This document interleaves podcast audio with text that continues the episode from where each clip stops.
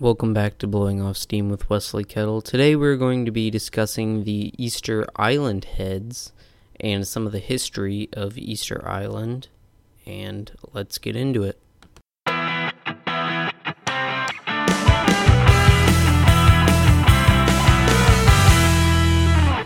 Please clap. Hello, and thank you to all of those who did clap. Today we're going to be talking about Easter Island, but before we get to the heads and all the mystery surrounding them, I think that we should do some history on the island. So, Easter Island covers roughly 64 square miles in the South Pacific Ocean and is located some 2,300 miles from Chile's west coast. Known as Rapa Nui to its earliest inhabitants, the island was called Paaseiland or Easter Island by Dutch explorers in honor of the day of their arrival in 1722. Now, it was annexed by Chile in the late 19th century and now maintains an economy based largely on tourism. Easter Island's most popular tourism option is an array of almost 900 giant stone figures that date back many centuries. The statues reveal their creators to be master craftsmen and engineers and are distinctive among other stone sculptures found in Polynesian cultures. There has been much speculation about the exact purpose of the statues, the role they played in ancient civilization of Easter Island, and the way they may have been constructed and transported. The first human inhabitants of Rapa Nui, the Polynesian name for Easter Island, and its Spanish name is Isla de Pascua, but they are believed to have arrived in an organized party of immigrants. Archaeology dates their arrival at between 700 to 800 AD, while linguists estimate it was around the year 400.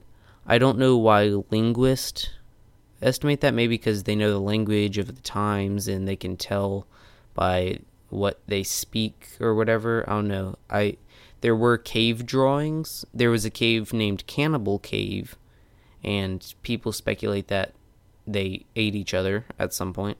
I don't know. Now, tradition holds that the first king of Rapa Nui was Hotu Matua, a ruler from a Polynesian subgroup, possibly from the Marquesa Islands, whose ship traveled thousands of miles before landing at Anakena one of the few sandy beaches on the island's rocky coast. The greatest evidence for the rich culture developed by the original settlers of Rapa Nui and their descendants is the existence of nearly 900 giant stone statues that have been found in diverse locations around the island.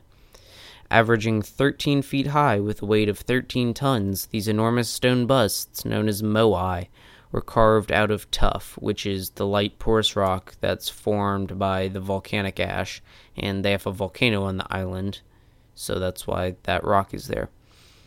And they were placed atop ceremonial stone platforms called ahus. It is still unknown precisely why these statues were constructed in such numbers and on such a scale, or how they were moved around the island. Archaeological excavations of Easter Island revealed three distinct cultural phases the early period 700 to 850 AD, the middle period 1050 to 1680 AD, and the late period, which is post 1680. Between the early and middle period, evidence has shown that many early statues were deliberately destroyed and rebuilt as the larger and heavier moai for which the island is most famous. During the Middle Period, Ahus also contained burial chambers, and the images portrayed by Moai are thought to have represented uh, important figures that were idolized after death. The biggest statue found dating back to the Middle Period measures about 32 feet tall and consists of a single block weighing about 82 tons. The late period of the island's civilization was characterized by civil wars and general destruction. More statues were toppled, and many mataa, or obsidian spear points, have been found dating back to that period.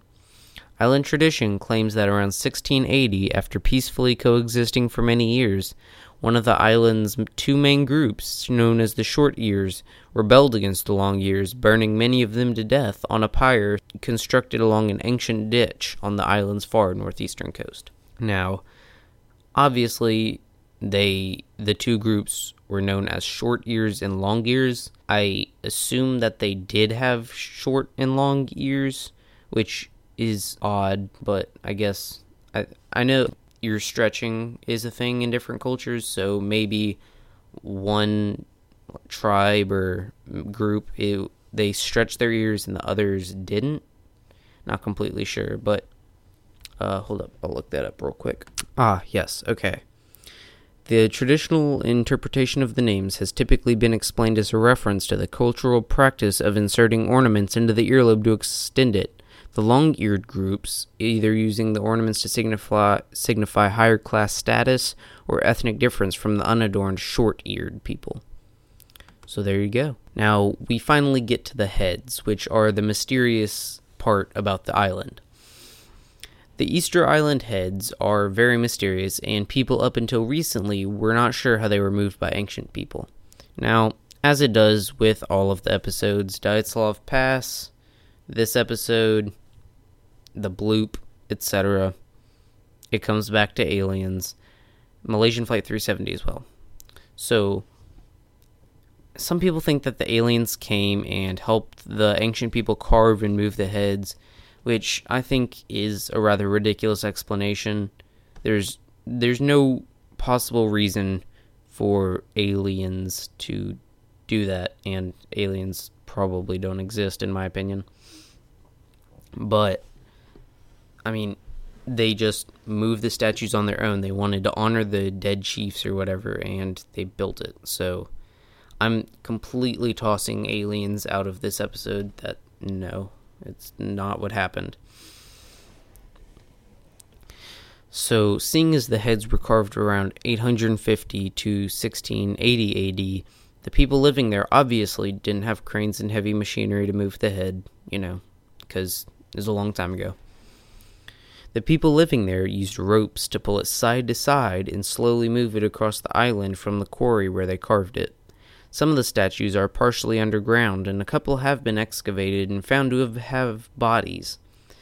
Now, the other statues, they also have bodies, which we knew that, but we thought that maybe some of the heads were just that they were just heads, but they ha- all of them have bodies. As far well, we think they all have bodies. Not all of them have been excavated.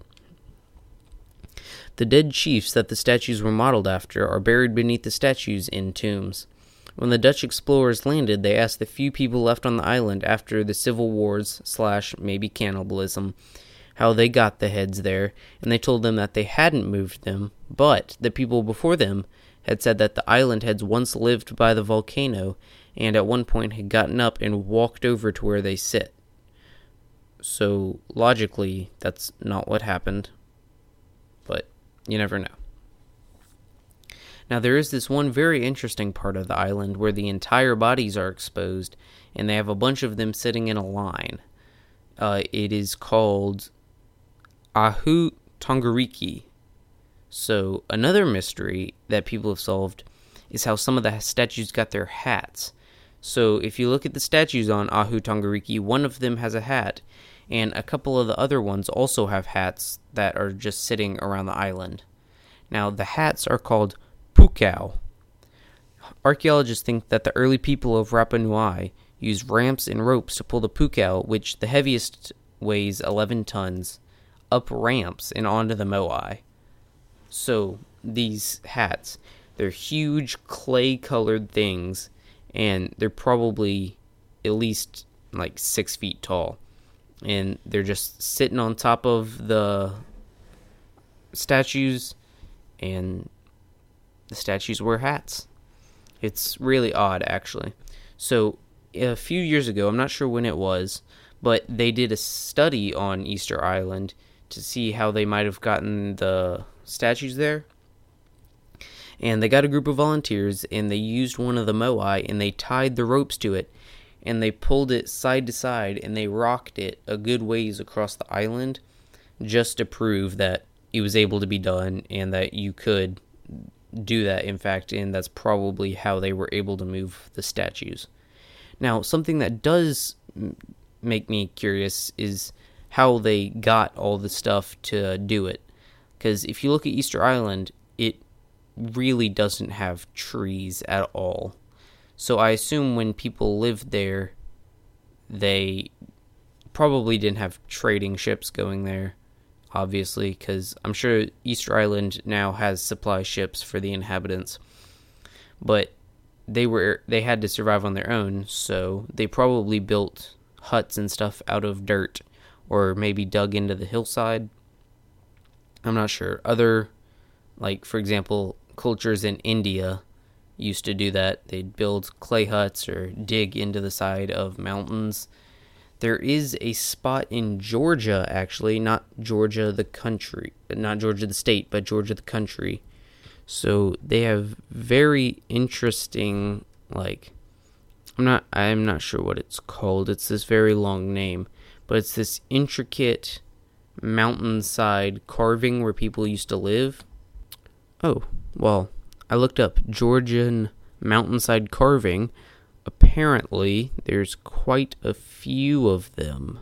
Okay, I'm sorry, I can't find it, but there is a spot in Georgia, the country, where they have these this huge on the side of a rock, uh, mountain face.